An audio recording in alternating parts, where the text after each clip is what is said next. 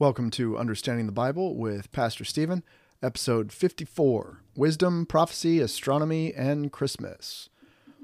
So, a lot goes on uh, around Christmas time with Christmas traditions and uh, people going to church and hearing the, the story of baby Jesus and things like that. And I wanted to approach it with a little bit different, um, different viewpoint this time. Uh, we all know the Christmas traditions people have about Santa Claus, and you can Google Saint Nicholas and and how uh, people, the Dutch immigrants, celebrated his death on December 6th, and that gave birth in the early 1800s in America to the celebration of Saint Nicholas and Santa Claus, and then the commercialization that happened in the 1840s, 1850s. The Santa Claus classic movie Miracle on 34th Street in 1947 and just a lot of fun traditions that have a basis, a root in uh, goodness and reality. So, uh, I wanted to touch on very quickly the birth of Jesus Christ and then get into, like I said, a completely different viewpoint. So, first of all, we don't have a known record of the birth of Jesus being on December 25th. Okay what we do have is about 200 AD, a Christian teacher in Egypt made a reference to the date that Jesus was born. And he referenced, uh, it was Clement of Alexandria, three different scholars who thought that Jesus had been born in uh, one of them was March, one was April, and one was May. In some places in the East, in Egypt and Asia Minor, it was uh, viewed as January 6th. Um, but that was called the Feast of the Epiphany when the Magi came to find Jesus. Yet nobody celebrated Christ's birth in the early church.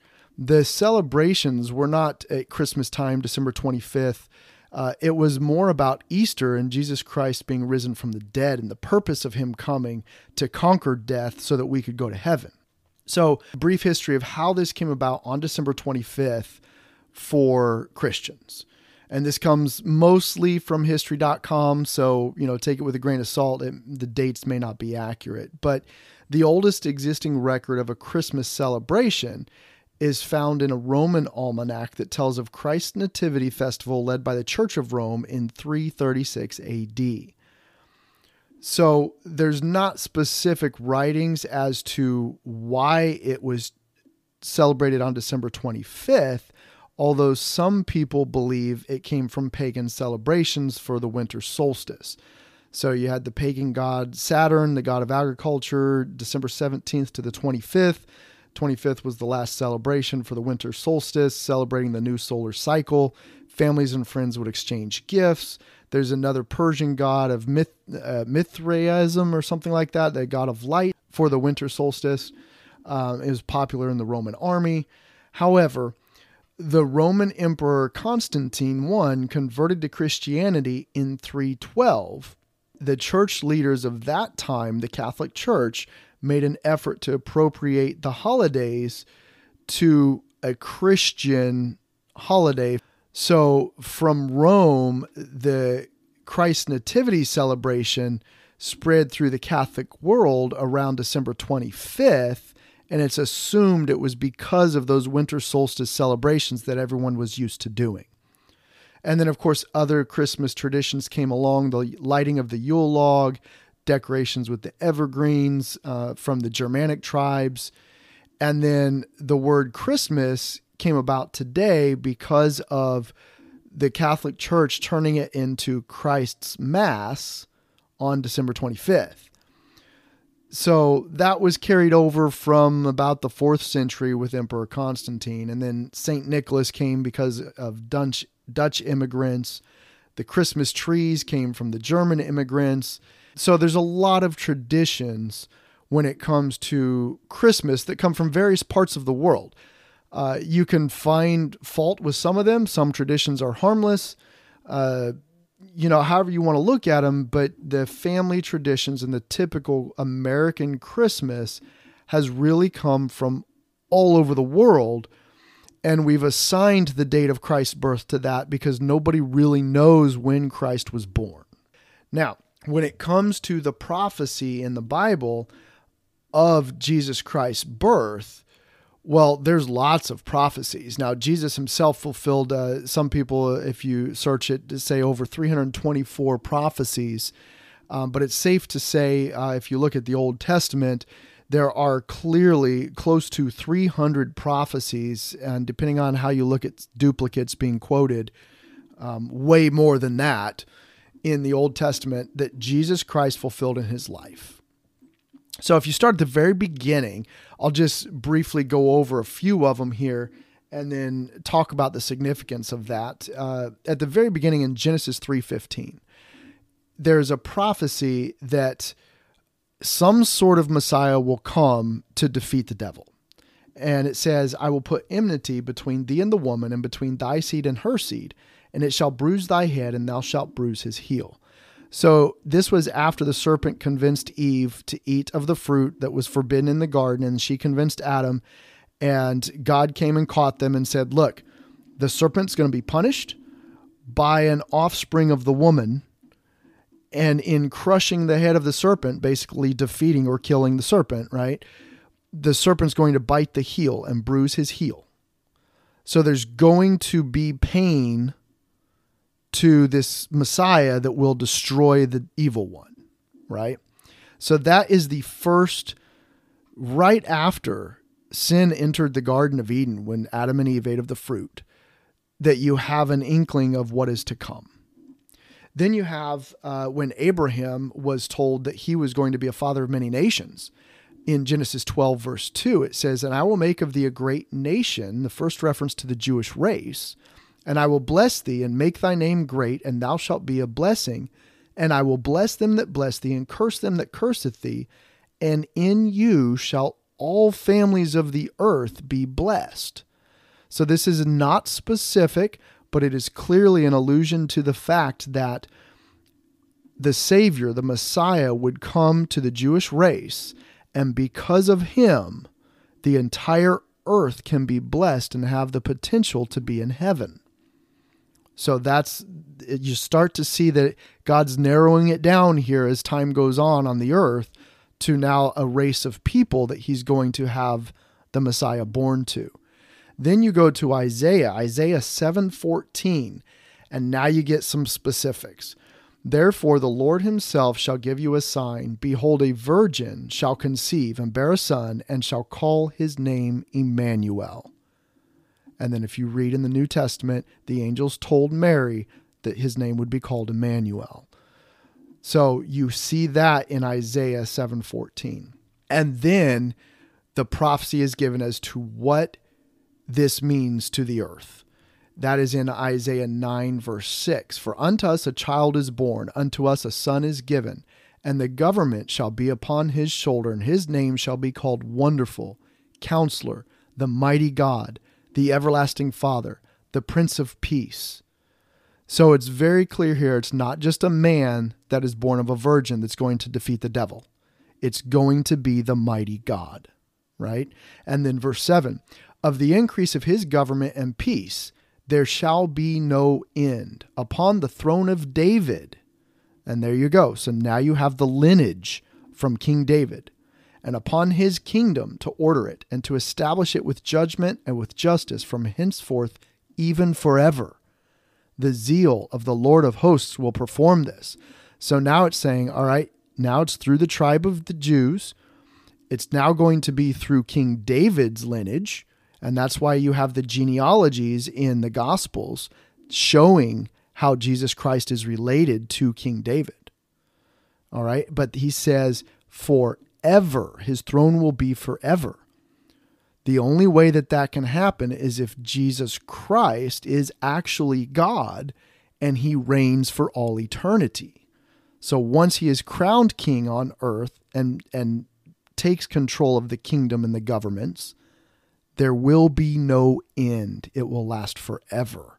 So that is a reference to his being eternal, the fact that it is God, right? And then you have the location of his birth in Micah, Micah 5 2. But thou, Bethlehem Ephratah, though thou be little among the thousands of Judah, Yet out of thee shall he come forth unto me that is to be ruler in Israel, whose goings forth have been from old, from everlasting. So now you know from the prophecies of the old times that it would be in Bethlehem, born of a virgin, that this king was coming. And then you have Hosea 11 1. It says that Jesus, not that's not the name in Hosea, but it says that this Messiah would come out of Egypt. So he's going to be born in Bethlehem, but he's going to come out of Egypt. So Hosea 11:1 says when Israel was a child, then I loved him and called my son out of Egypt. So what does all that mean? Well, first of all, in order for these prophecies to be fulfilled, it's astronomically impossible. All right. So let me just give you some quick math here. I just wanted to share this with you because I thought this was cool. Mathematician Peter Stoner applies the modern science of probability to if only eight out of the 300 prophecies were fulfilled. He concluded that the chance of a human being, a prophesied Messiah, fulfilling eight of the prophecies given like 500 years prior is one in 100 quadrillion. That is one with 17 zeros. So Stoner illustrated it this way. He said, if you take 10 to the 17th power silver dollars and lay them flat on the face of Texas, they will cover the entire state two feet deep. Now mark one of these silver dollars and stir the whole mass thoroughly. Blindfold a person and tell him that he must walk through the state of Texas, reach down into this two feet of silver dollars and pick one. And that happens to be the right one that is marked. What chance would he have of getting that one? Just the same chance that the prophets would have had of writing just eight of the prophecies and having them all fulfilled in one person. So you have to realize these prophecies were written by different people over a span of thousands of years. Genesis was written in approximately 1500 BC. Hosea was about 760 BC. Isaiah was written in about 700 BC, and Micah was written about 515 BC. And the birth of Jesus was supposedly 0 BC. Now, there's argument it could be the 2 or 3 AD because the dates may be off, and we don't know for sure. But the point is 500 700 and 1500 years prior these prophecies were written about jesus. So here comes the really cool part. People knew it was coming because of these prophecies. So you have the story of the wise men in the book of matthew and i want to read that to you and follow along. Think about the things that they had to know and the things they had to do as we read this. Matthew 2 verse 1 now when jesus was born in bethlehem of judea in the days of herod the king Behold, there came wise men from the east to Jerusalem, saying, Where is he that is born King of the Jews? For we have seen his star in the east, and are come to worship him. When Herod the king heard these things, he was troubled, and all Jerusalem with him. So they talked, right? All Jerusalem knew these guys were here. And when he had gathered all the chief priests and scribes of the people together, he demanded of them where Christ should be born. So now they're searching the scriptures and they're trying to figure out where is this king being born because these magi just told us about it. Verse 5 And they said unto him, In Bethlehem of Judea, for thus it is written by the prophet. And thou, Bethlehem, in the land of Judah, art not the least among the princes of Judah, for out of thee shall come a governor that shall rule my people Israel. Then Herod, when he had privily called the wise men, inquired of them diligently what time the star appeared. And he sent them to Bethlehem and said, Go and search diligently for the young child. So it's not a baby at this point. The, the star had appeared. They traveled and got there. They searched, they inquired, couldn't find him. King Herod brought him up, told him, Hey, it's supposed to be in Bethlehem. Go to Bethlehem. And he said, Search for the young child.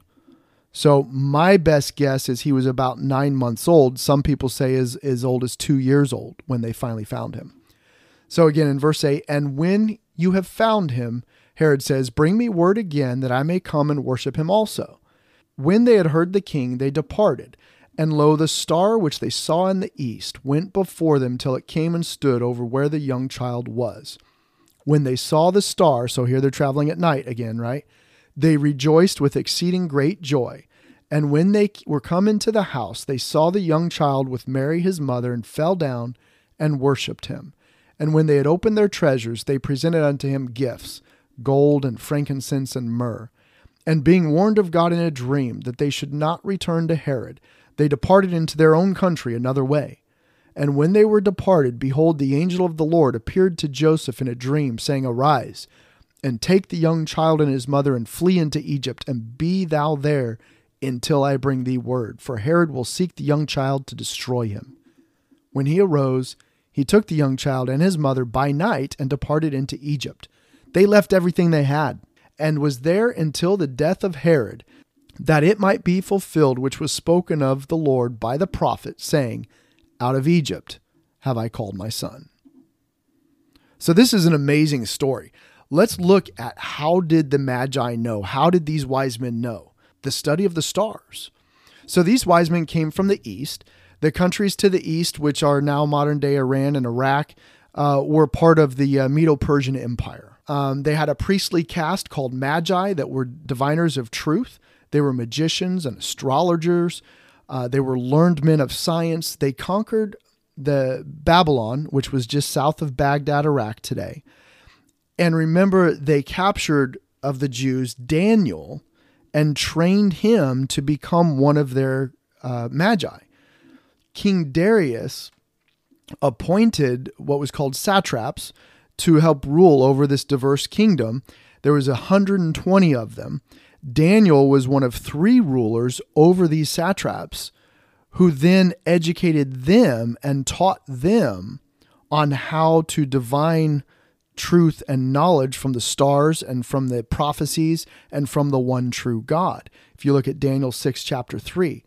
So, learning about the Magi, you might want to actually go back and read about Daniel because this was back in about 600 BC about how Daniel rose to power because he knew the most powerful creator God and could interpret dreams and was more powerful and knowledgeable than the greatest astrologers, magicians, and learned men of the day.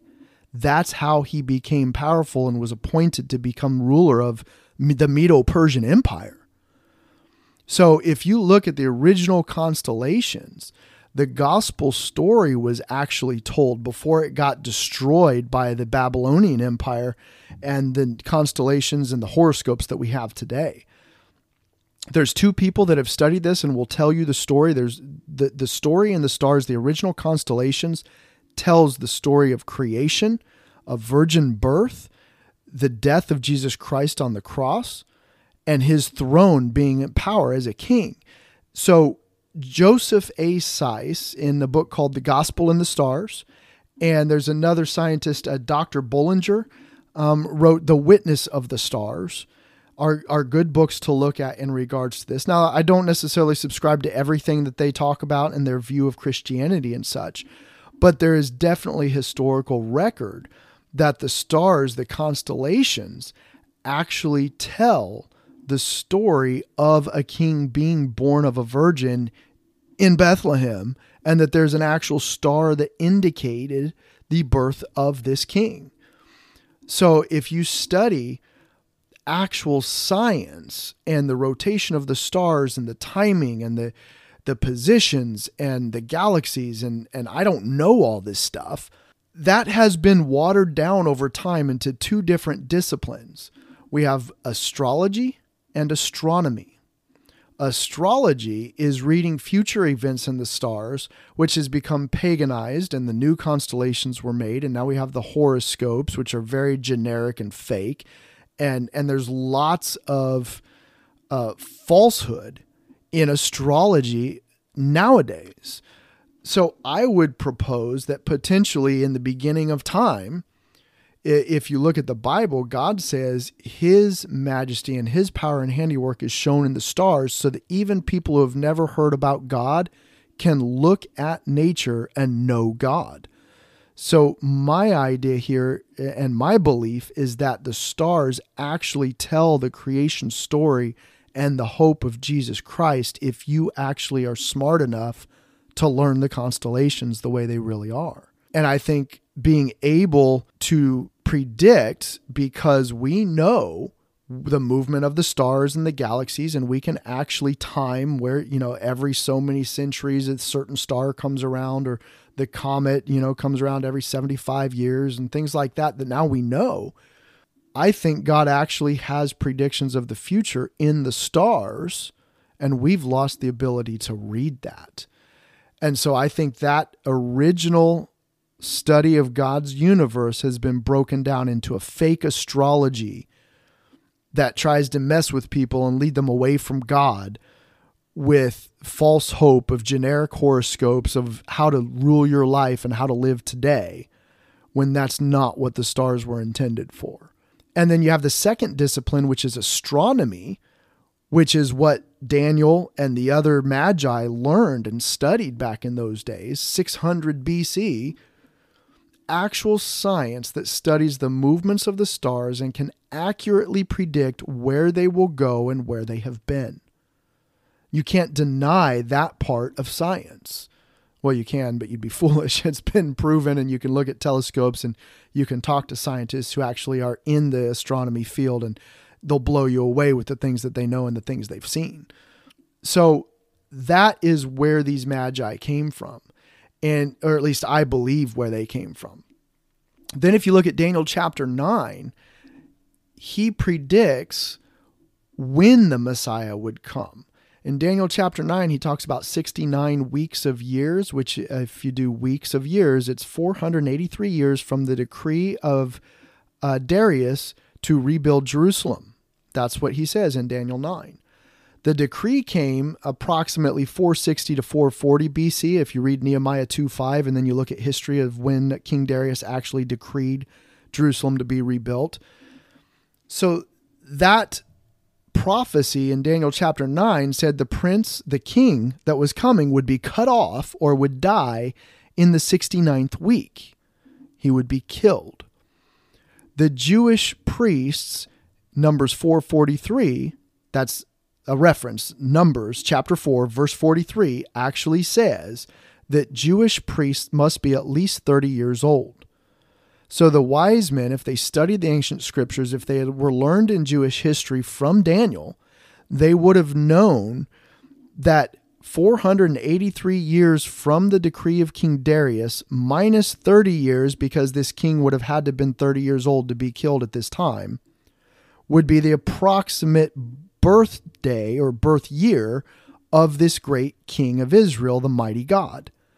So the wise men probably numbered the years. Then they taught their magi, future generations, over these 600 years from Daniel until Jesus was born, to look for his star around that year. I believe that's how they knew. And I believe that these magi had bug out bags ready and servants looking out on the hilltops at night looking for a star over in the kingdoms of the Jewish world. And when that star appeared, I think they grabbed their bug out bags, grabbed their weapons, what the treasures that they had set aside that they had collected over these years to prepare for this Messiah and hopped on their camels and went. So here's what their journey was like on average, a camel can travel 31 miles per day in the daytime in about eight hours, eight to 10 hours of travel, pretty much nonstop if you're carrying water and all that stuff on you to take care of yourself. That's how camels travel, right? Now, it's possible that they traveled at night to follow the stars and they stayed in tents in the daytime because they were trying to follow this star towards Jerusalem. It's also possible that they traveled during the daytime. We don't know because if they knew it was supposed to be in Bethlehem, then they could have just made a beeline straight for Bethlehem, right? But maybe they didn't know that particular prophecy, and maybe they were just traveling at nighttime to follow this star. Think of the people they had with them. If they had planned this for decades, maybe even centuries, they would probably have soldiers with them to protect their gold and frankincense and myrrh they were giving to a king, right? They would have had a procession of attendants with them, the herders, the maybe even a flock of sheep or goats to eat along the way. And we'll get to that in a minute because it was a long trip. Okay. But the point is, it may have been a huge group of people, maybe 50 people. I don't know. It also could have been three separate groups of people. Maybe one group of people brought the frankincense, one group of people brought the myrrh, and one group of people brought the, the gold, and they met up in Bethlehem. I, I don't know. We just know that wise men appeared with these treasures for, for a king. They, they could have been strong warrior types, tough mountain men that you know were just learned and and understood and believed in the the one true God and wanted to come worship him so they just traveled alone and they traveled quickly we don't know how many people came but they brought three gifts and they came from the east. That is what we do know. So as they're traveling you have to remember there's no refrigerators. There's no way of freeze drying food. So food's spoiled very quickly. So along their trip traveling from the Medo Persian Empire all the way over to Jerusalem, they had to have days to hunt and prepare the food that they captured. So if you think about a long travel, a long trip by camel, and if you have to stop every four days or five days or maybe once a week to replenish your food supply, and then you have to build ovens to be able to cook the food so it doesn't spoil, so it'll last a little bit longer, right? and, and, maybe it's just campfires. You know, I, I don't know what elaborate means they went to or how many people was with them. But you've got to think from the human aspect of it. A trip of a thousand miles by camel is going to take some time, and you have to have food and water. So their trip would not have been straight like by a car or a train to get straight to Bethlehem. It would have been meandering over the countryside, getting to water holes to fill their water being able to hunt for food, different things that they did because a large part of this was desert as well. So it 31 miles per day is when a camel is like traveling straight. But if they're meandering around to get to the water holes and to follow food and to hunt, chances are they didn't actually travel 31 straight miles. Chances are they maybe traveled 10, 15 miles in a day as they went to the left and to the right and they didn't go straight. And then each night they would have to check the star to see where the star was and point them in the right direction for the next day. So you got to think about the human perspective of this. But the best possible speed with no days to hunt or rest or anything. If they came from Babylon, that's 50 miles south of Baghdad today, that's 660 miles if they were able to go straight, which is almost impossible, and nonstop, it would take them 33 days by camel to get there. Now, if they came from Iran, the middle of the Medo Persian Empire, it's 1,360 miles straight during the day, eight hours travel, eight to 10 hours travel straight as the crow flies, would take 68 days over two months. So my guess is the reality, they took probably 9 to 12 months or even longer from when they saw the star at his birth to when they actually arrived. They had to prepare months in advance, and they came with gifts for a king. So remember, they inquired and then they went to the king's palace and asked him and he asked them hey where where is this king supposed to be and they're like, hey, it's Bethlehem, and he sent them to Bethlehem. So a, an actual king conferred with these three wise men who had treasure chests and kingly gifts. And then they went to Bethlehem. Remember the shepherds in Luke chapter 2, the shepherds that had the uh, angels appear to them, the multitude of angels that told them the king was born. So read Luke chapter 2 if you're not sure about that. Well, those shepherds went throughout the city of Bethlehem and told other people, right? So when these magi arrived, all they had to do was ask around and eventually someone oh yeah you know nine months ago there was there was a king born and the angels appeared and they, these shepherds they, they know all about it and then they go and talk to them and find out where the house is and they go there and like people talk right? So there was asking around and then they eventually found him this took time. It was not baby jesus when the magi were there. He was a young child at the point that they finally got there and found him. The gifts that they brought was frankincense, myrrh, and gold. Again, think gifts for a king. They literally thought that this king was going to be born in a castle and take power, right? Physically. So they brought gifts that were something you would bring into a palace. My guess is they had some sort of small treasure chest for each one. And like I said, soldiers with them to guard it and protect it and make sure it didn't get stolen along the way. My guess is it was very ornate, maybe even had gems on the treasure chest. I don't know. I don't know. But the point is, why did they come? They knew this king was going to be God that would rule the world forever. But they knew sometime after age 30, he was going to be put to death. So, frankincense, one of the things they brought, can be used for funerals or new births of a baby or for weddings.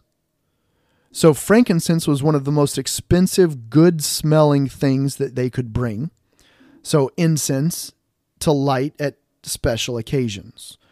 So they did this, and of course, king's palaces would have incense. They would want things to smell nice, right? So this was a very fancy perfume that they could burn for the king and that the king could have at his special occasions, right? But then myrrh. Myrrh is something that was only used back in that day for embalming and possibly for treatment of serious wounds. They knew that this king was going to die. They brought myrrh for his parents for embalming his body. That means they probably ended up talking to his mother Mary and his father Joseph and explaining the purpose of these gifts. Think about that aspect for the mother and father of this new baby, or nine month old or two year old child. And of course, gold, the only metal fit for a king. Now, think about that gold. What happened right after they left? Joseph and Mary were told by an angel, flee to Egypt. Joseph was a carpenter. He had a job.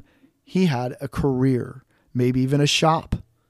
They rose up in the middle of the night and fled for their lives out of the country because King Herod sent soldiers throughout Jerusalem or to Bethlehem to slaughter any young male that was born because he didn't want a king that might take over from him. So they needed gold in Egypt to establish a new life, to get a house, a place to live, land, tools, crops, maybe a new trade, or maybe he set up shop, but he needed that gold. It helped take care of his family for the next several years until he came out of Egypt. Now, at the beginning, we talked about wisdom, right? So this is why all of this is important. Yeah, it's a cool story. But the life of Christ was so mon- monumental in the world that humanity measures time according to when he was born AD and BC. In 525 AD, the monk Dionysius Exiguus proposed a calendar starting with the birth of Jesus. It was the start of the AD system. It was standardized with the Gregorian calendar by Pope Gregory VIII in the 16th century. And AD stands for Anno Domini, which is Latin for in the year of the Lord. So AD, 0 AD, was supposed to be their best estimate in 525 AD, 500 years after the birth of Christ, their best estimate of when, what year Jesus was born. BC stands for before Christ. Do not give in to this new age crap of BCE before the Common Era and the Common Era instead of AD to erase 2,000 years of history. We need to be wise and understand that for the last 500 years and even for the last 1500 years, those who believed in Christianity have always, the entire world has always understood the importance of the birth of Jesus Christ. Don't throw that away by giving in to their common era crap. Anno Domini means the year of the Lord. That's why in old books and in old movies, you'll hear in the year of our Lord, 1942, you know, and they'll tell you these things happened because that's literally what AD means. It is a monument to Jesus Christ being born and the reality in this world that the entire world was affected by his life. And then don't forget the realities of the human lives involved that made this a monumental event. Don't discount the hardships of Jesus' mother and father and them having to flee for their lives and having a son that was to be murdered. understand the realities of these foreign entities, the Magi coming from a foreign country, studying and preparing for the Jewish king. The Jews were a very small tribe in, in the view of the entire humanity. For them to care about a king being born to the Jews, that's monumental. The historical aspect, the, the social aspect of that, the, the national reality of that is just mind boggling. It is a monumental event that brought treasures and kings and wise men from around the world to understand how important Jesus Christ was. The slaughter of Jewish children by King Herod makes the reality of Jesus' birth a monumental event. The impact on the modern world for all modern nations to change their calendar based on the birth of Jesus acknowledges the monumental event that this was. You listening to this right now and I would be extremely foolish to discount the birth of Jesus as merely a story to be told once a year. The conclusion is this Christ's birth was a miracle promised by God from the beginning of time. The purpose was so that he would grow up to die on the cross as an eternal as the eternal God to pay for our sins so that we can go to heaven. Traditions at Christmas time are just that. They're traditions. They're fun, they're good, they're heartwarming. Give gifts, decorate with lights, do a Christmas tree, do whatever you want in the right spirit of giving and love and joy. Christmas may be a time to celebrate and explain the birth of Jesus, yes. We know it's not the actual birth of Jesus it, it's not the only time you should talk about it, but it's an important time. And, and it's something that the whole world has recognized December 25th, Christmas, as the time to celebrate the birth of Christ because we don't know for sure when it was. It might have been January 6th. It might have been March, April, or May. We have no idea. So, Christianity, the modern world, has picked December 25th. And rightfully so, that we've made a holiday out of it so that we can actually have a day dedicated to the birth of Christ. We celebrate our birthdays. Why would we not celebrate the most important birthday in the entire world in human history? In conclusion, with all of the things that we know, God's amazing. We can love God for what he's done we can love other people for their traditions and we can give gifts to other people. And the whole purpose is to change the world for Christ. So until next time, may God bless you all and Merry Christmas.